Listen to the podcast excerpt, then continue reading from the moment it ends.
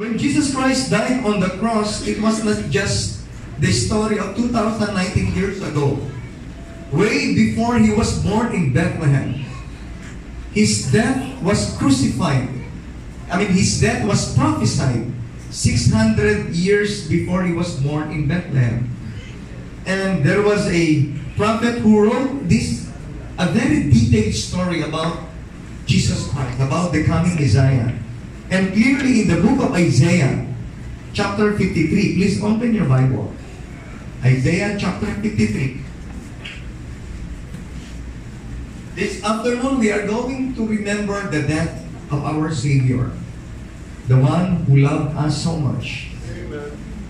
In Isaiah chapter 53, this was written by prophet Isaiah 600 years before Jesus Christ was born. And I'm going to read the whole chapter. Book of Isaiah chapter 53. Who hath believed our report, and to whom is the arm of the Lord revealed? For he shall grow up before him as a tender plant, and as a root out of a dry ground. He hath no form nor comeliness, and when we shall see him, there is no beauty that we should desire him. He is despised and rejected of men, a man of sorrows, and acquainted with grief, and we hid as it were our faces from him. He was despised, and we esteemed him not. Surely he had borne our griefs, and carried our sorrows, yet we did esteem him stricken, smitten of God, and afflicted. But he was wounded for our transgressions, he was bruised for our iniquities. The chastisement of our peace was upon him, and with his stripes we are healed. All we like sheep have gone astray. We have turned everyone to his own way, and the Lord hath laid on him the iniquity of us all. He was oppressed, and he was afflicted, yet he opened not his mouth. He is brought as a lamb to the slaughter, and as a sheep before her shearers is dumb. So he opened not his mouth. Verse 8 He was taken from prison and from judgment, and who shall declare his generation? For he was cut off of the land, out of the land of the living. For the transgression of my people was he stricken. And he made his grave with the wicked, and with the rich in his death, because he had done no violence, neither was any deceit in his mouth. Yet it pleased the Lord to bruise him. He had put him to grief. And thou shalt make his soul an offering for sin. He shall see his seed. He shall prolong his days. And the pleasure of the Lord shall prosper in his hand. He shall see of the travail of his soul, and shall be satisfied. By his knowledge shall my righteous servant justify men, for he shall bear their iniquities. Therefore will I divide him a portion with the great, and he shall divide the spoil with the strong, because he hath poured out his soul unto death, and he was numbered with the transgressors, and he bare the sin of many, and made intercession for the transgressors. May God bless the reading of his word. Shall we pray, Father in heaven, we come before thee, and we humble ourselves this afternoon. Your death will be remembered through this wine and bread before us, and they are the symbol of what you have done on the cross. As we ponder upon that event, may we be reminded once again that because without the death of Jesus Christ, we still go to hell when we don't have any assurance of anything. So dear Lord, open our understanding, cleanse us from all our sins, and fill us with the Holy Spirit. In this we pray in Jesus' name. Amen. Very amazing to know that Jesus Christ, everything about Him was prophesied in the Bible. So meaning to say, Jesus Christ is not an accident why He existed on earth.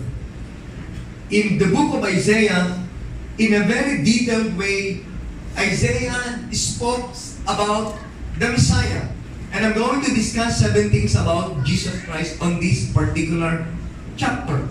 First of all, I want you to know when Isaiah wrote about the Messiah, he wrote about the simplicity of the Messiah. His simplicity. The first time that Jesus Christ came on earth, he was so simple. The Bible tells us that he was a son of the carpenter.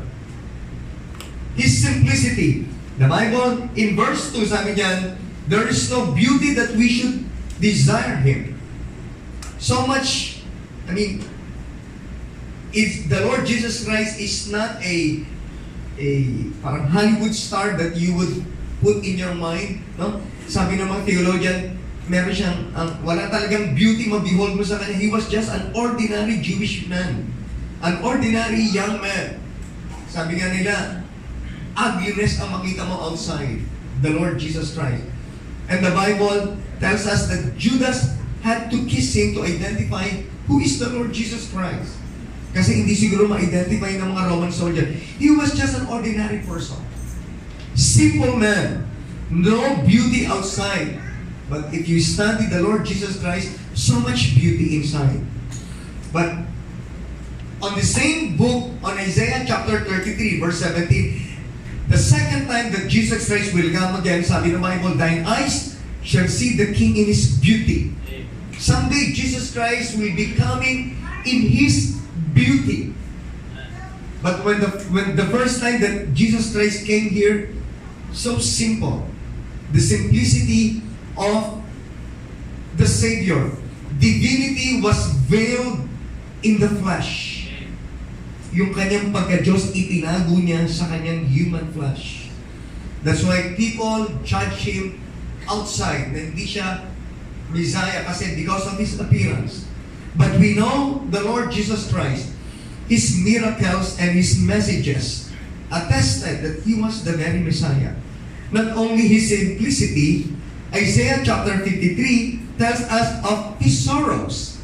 In verse 3, the Bible says, He is despised and rejected of men, a man of sorrows. Pag pinag-aralan mo yan, sa mga epistle ni Apostle Paul, there will be a there will be a complete contrary. Because in the in the epistles of Paul, mostly Paul called Jesus Christ as the very joy. He is our joy. And here in the Bible, the Lord has chosen to be a man of sorrow. Isa siyang man of sorrow. Malungkot ang buhay ng Panginoon when he was when he came here, first on earth. Siya yung joy, but then nung siya ay nagkatawang tao, a man of sorrow. Because of the rejection on, and because of the despise that he experienced. Isaiah presented him as the man of sorrow, acquainted with grief. Hindi siya masaya. Marami siyang grievances. Sabi ng Bible, pero ang masakit dito, nag, nag, nag, nag, ano sa kanya, because he was rejected by his own people. Clearly, when Christ was on earth, talagang reject siya. Even mga religious leader, they envied him. They planned his death. Ang sabi ng Bible, we esteemed him not. Hindi naman natin siya ma-appreciate. No affection from the people. No respect. Could you imagine Jesus Christ ministered to them for more than three years? And when he entered that wall of Jerusalem, there was a triumphal entry. People were shouting, Hosanna in the highest. And on the following days, it's gonna be a different story. Hosanna in the highest, ang sinisigaw na ng mga tao, crucify Him, crucify Him. And He was a man of sorrow.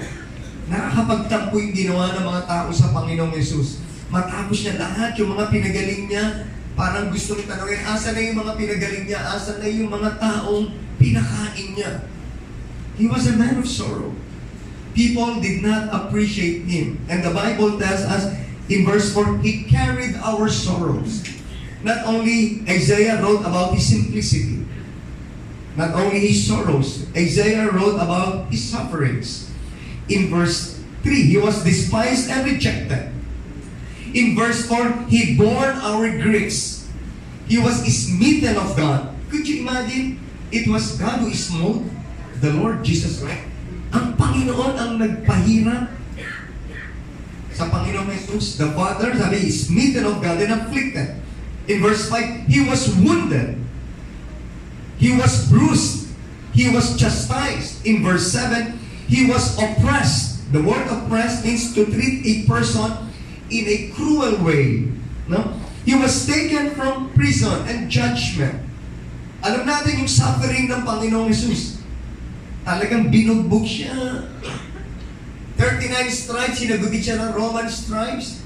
They put him a crown of thorn. Ang sabi ng Bible, talaga you would not recognize his face. Sa matinding beating, no? At sa ang, ang, ang nakikita ko rin dito, pag binasa ko siya, was wounded, was bruised. Ang kanyang tense ay in, it is in passive form. When you say passive form, tinanggap niya lang yung mga bruises na yan, yung mga yung mga yung mga pagpi, pagpapahirap na yan, so much suffering about Jesus Christ. Not only suffering, what about his sheep-like attitude? In verse 7, Isaiah tells us that he openeth not his mouth. He is brought as a lamb to the slaughter. A sheep-like attitude. This is the very passage that the Ethiopian eunuch was reading. Naalala niyo yung when Philip, when the Holy Spirit talked to Philip, he shared to this Ethiopian eunuch.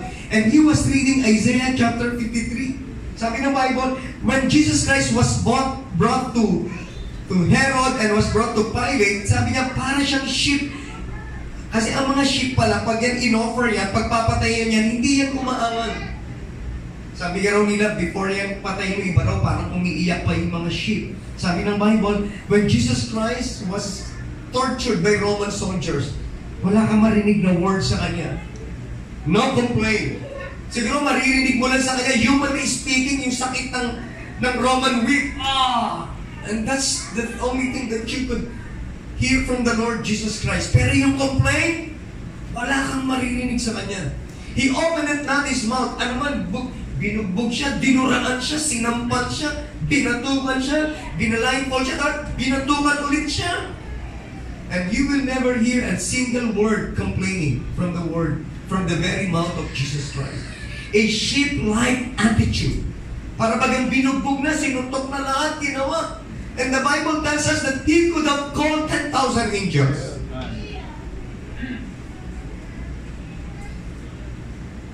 He could open his mouth and judge the people. Remember, he created the worlds, this universe, by means of his word. With just one word of Jesus Christ, he can he could send everyone in his time, everyone present there. He could send them to hell. And he could have sent fire from heaven and consume those people. But the Bible tells us, yet he opened not his mouth. And people even challenged him when he was on the cross. If thou be Christ, save yourself. If you come down and we will worship you. Masabi ng Bible, there were only seven sentences uttered by Jesus Christ when He was on the cross. And those are just intercessory prayers. Sabi ng Bible, very clear. You could see humility in Jesus Christ. A sheep-like attitude, attitude.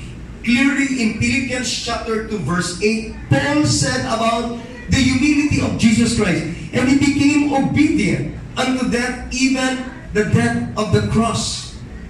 And Paul probably was meditating upon Isaiah chapter 53, how Jesus Christ, how He was crucified of His coming suffering. Sabi ng Bible, hindi talaga siya naging maaman.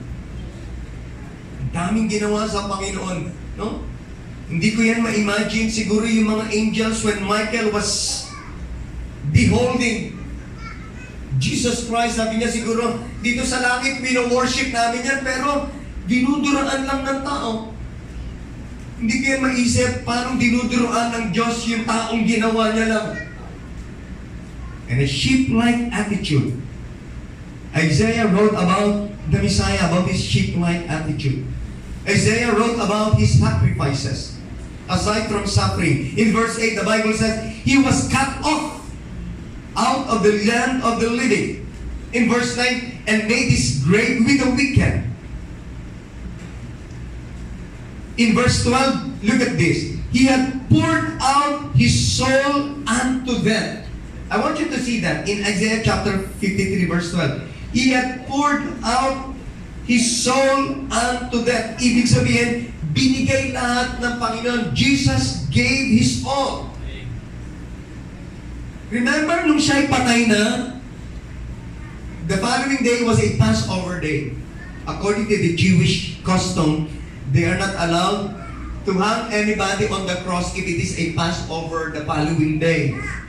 So nung tinignan ng mga Roman soldier, patay na ang Panginoon, hindi nila binrape yung legs niya. Pero yung dalawang ano, binrape nila kasi mag-aalas sa isla ng gabi. So parang Passover na kailangan mawala na ang mga tao doon. But when they found out that Jesus Christ was already dead, hindi nila na binrape yung kanyang bones to fulfill the prophecy na walang bone na i-break sa kanya. That's why ang mga theologian, nung pinako ang Panginoon, hindi siya dito binako. Masisira kasi yung mga mga phalanges niya, yung hand niya. Naniniwala sila that Jesus Christ was crucified here. Kasi part pa rin siya ng hand. Kasi hiwalay yung bone natin dyan, doon pumasok yung nail. So walang bone na na-break sa kanya. Kasi he will be resurrected. He will rise again after the third day. Ang sabi ng Bible, He gave all. He poured out His soul unto them. Sobrang tindi ng pain ng Panginoon. Tinako siya. Even yung paa niya may pako. At yun ang pinalalaban niya para tumayo siya. Sabi nila, in a medical perspective, Jesus Christ died of heart attack na. Hindi na kaya ng heart niya mag-pump kasi nag-blood clot na yung mga dugo niya. So wala na. And then, nung namatay na siya, hindi niya na kaya. Namatay siya ng alas stress. And when the Roman soldier perceived that he's already dead, kumuha na lang ng spear at tinusok yung kanyang sign. At ang tindi ng sinabi ng Bible, nung pagtusok ng Roman soldier, ang lumabas sa kanya una blood. At nung lumabas na lahat ng blood niya, sabi ng Bible, water na yung lumabas. Lahat ng dugo ng Panginoon, binuhos niya. His sacrifices, He was numbered with the transgressors. Anong identification, identification sa kanya? He was just a poor young man. Dying on the cross without any cause. That's why the Roman soldiers, they gambled for his garment. Yung napakaganda niya isang garment. They were under the foot of the cross, but they don't know the very cause why the Son of Man or the Son of God was there. Sacrifices. If I think about Jesus Christ's sacrifices, and if I'm going to compare that with the sacrifices that I'm giving to Him, it's beyond compare. Alam niyo ba mga Kristiyano, sa paligid niyo marami na kayong sacrifices na ginawa sa Diyos? No. Through Lord's Supper, we remember that Jesus Christ sacrificed so much for us. Sabi ng Bible, He gave, He poured out His soul unto death. That's why we don't have the right to complain. Kung merong magko-complain about our salvation, it's the Lord Jesus Christ. Wala tayong right mag-complain. Wala tayong right that we have sacrificed a lot of things for Christianity's sake. Sabi ng Panginoon, sabi ng Bible, ibigay, mo lahat. Alam mo, ibigay mo lahat ang kayamanin mo. Even your own body, ibigay mo. It's not enough for the salvation na binigay ng Panginoon sa atin. Kasi walang pwedeng mamatay doon sa krus. Dapat perfect. Without sin. At sabi ng Bible, there was no deceit in His mouth. Sabi pa ng mga theologian, not only in His mouth. Kasi kung ano yung lalabas sa mouth mo, yun yung laman ng puso mo at yung laman ng mind mo. Clearly, kaya walang lumabas sa mouth ni Jesus Christ because His heart and His mind are so clear and so pure. Walang lalabas talaga niya kasi napakalinis ng puso niya at napakalinis ng isipan niya. That's why He is the perfect sacrifice on the cross. That's why we Baptists believe that our salvation can only be found on what Christ has done on the cross. Wala na iba. Wala nang dagdag. Wala pang ibabawas diyan. Ang salvation natin palaging sa cross yan. Yung death ni Jesus Christ. Wala nang iba pa. Not our good works. Wala nang iba ang salvation natin. And we remember that Jesus Christ sacrificed so much. I want you to, again, back to Isaiah chapter 53.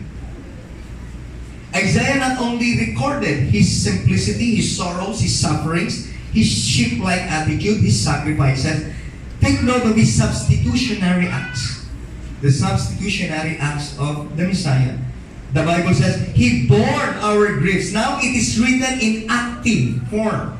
Kanina, it was passive. Because somebody, no, something has done to Christ. No? Siya yung passive. Tinanggap niya lahat yung yung yung action. Now, eto naman, active. Siya naman yung gumawa. He bore our griefs. Dinala niya yung ating mga kapigatian. He carried our sorrow. Sabi ng verse 5, He was wounded for our transgression. He was bruised for our iniquities. And the chastisement of our peace. His stripes we are healed. The reason why Jesus Christ died on the cross is why? What? Sabi nila na, who put Jesus Christ on the cross? Sabi nila, it's Judas put Jesus Christ on the cross because of money. It was the Roman soldiers who put Jesus Christ on the cross because of their cruelty. It was the religious leaders who put Jesus on the cross because of envy. And you, if you read well, it was Pilate who put Jesus on the cross because of political instability and his stupidity. And if you go to the scripture, who put Jesus Christ on the cross? You and me, because of our iniquity. Tayo ang nagdala sa Panginoon doon sa cross. Tayo yung kasalanan natin. Tayo dapat yung pinako doon. That's why there was there merong song na The day He wore my crown. Yung crown na yun, para sa iyo yun. Para sa akin yun. eh. He took up my cross. And He accepted our crucifixion. Di ba, when we read the story, nung araw na yun, si Barabas talaga ang ipapako. Tuwan-tuwa si Barabas, nakawala siya. Si ang Panginoon, itinako. And clearly, Barabbas is a representation of each one of us. Tayo dapat yun. And Jesus Christ died for you. And Jesus Christ died for me. And Paul said, He made sin for us. Naging kasalanan siya para sa atin. There was a substitutionary act happen. When a person received Jesus Christ as his Lord and personal Savior, lahat ng ginawa ng Panginoon na ibibigay sa Kanya. Lahat, pati yung dugo ng Panginoon, nahuhugasan yung kasalanan niya. Kaya nga ang good works hindi kayang maghugas ng kasalanan. eh. Even the baptism dito, water, hindi yan maghugas ng kasalanan. Yung kakainin natin mamaya na bread at yung iinumin natin na fresh juice from the uh, grape, yan ay ay symbol. Wala po yung there is no such thing as transubstantiation happening. Hindi nagiging literal yan na blood at hindi yan naging literal na bread. They are just picture, symbol ng katawan ni Jesus Christ na walang kasalanan pero he was his body was hung for six hours. Could you imagine? Six hours. Tapos yung yung wine na yan, hindi yan hindi yan na alcoholic, no? Fresh yan. And it represents the very blood of Jesus Christ. Very clear, His death is a substitutionary act for us. Lastly, Isaiah wrote about the satisfaction. Isaiah chapter 53 verse 9. You know what happened when Christ died on the cross? Sabi ng Bible, in verse 10, Yet, it pleased the Lord to bruise him.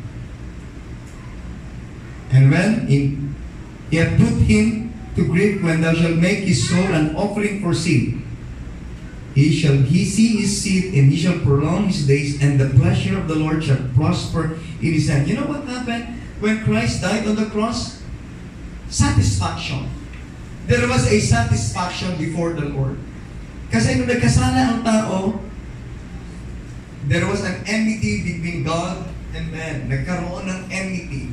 Nagkaroon ng gap. No? Nagkaroon ng tinatawag na the wrath of God was there. Not because of man, but because of the sin of man. At nung namatay ang Panginoong Jesus, when, When God saw His only begotten Son dying on the cross, it appeased Him. Nawala yung enmity niya. Nawala yung wrath niya. Ang sabi ng Bible, na-please ang Panginoon. There was a satisfaction.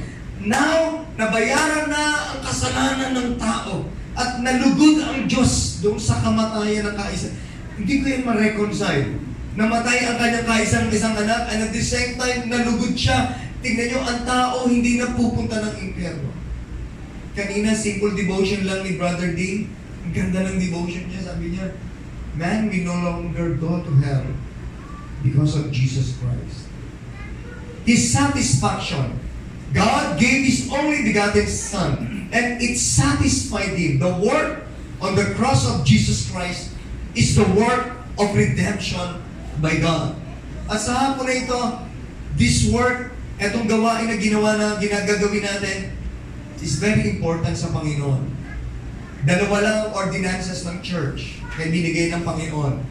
The believer's baptism na nagpipicture ng death, burial, and resurrection ni Christ. And the Lord's table. Sabi ng Panginoon, you remember me when you do this. Remember me of my death. This afternoon, kaninang maga, I preach about Daniel. He just wanted to be clean before God. Examine yourself. Huwag niyo examine yung katabi niyo. Wala kayong pakailan sa buhay niya. Examine yourself. Dalawang, ta dalawang person lang ang nakakaalam kung sino kayo. Number one is God. Pangalawa, ikaw, sarili mo. Hindi ko naman alam yung heart mo. I'm going to give a couple of minutes to examine yourself and let us be worthy in receiving the bread and that wine para tayo accepted sa Panginoon. I'm going to give you a couple of minutes to examine yourself and if there's any iniquity or sin to be confessed, do that before the Lord, okay? And once you are done, you just open your eyes.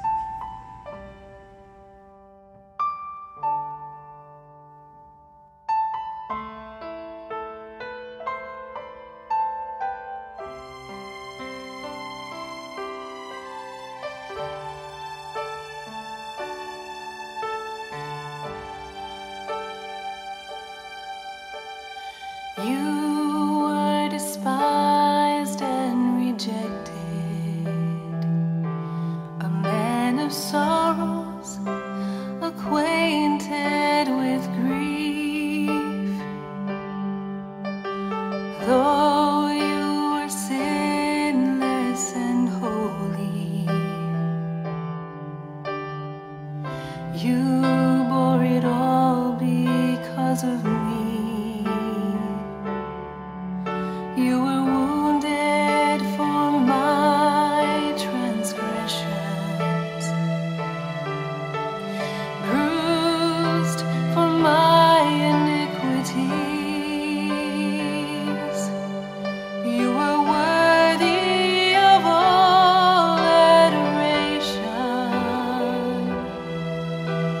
I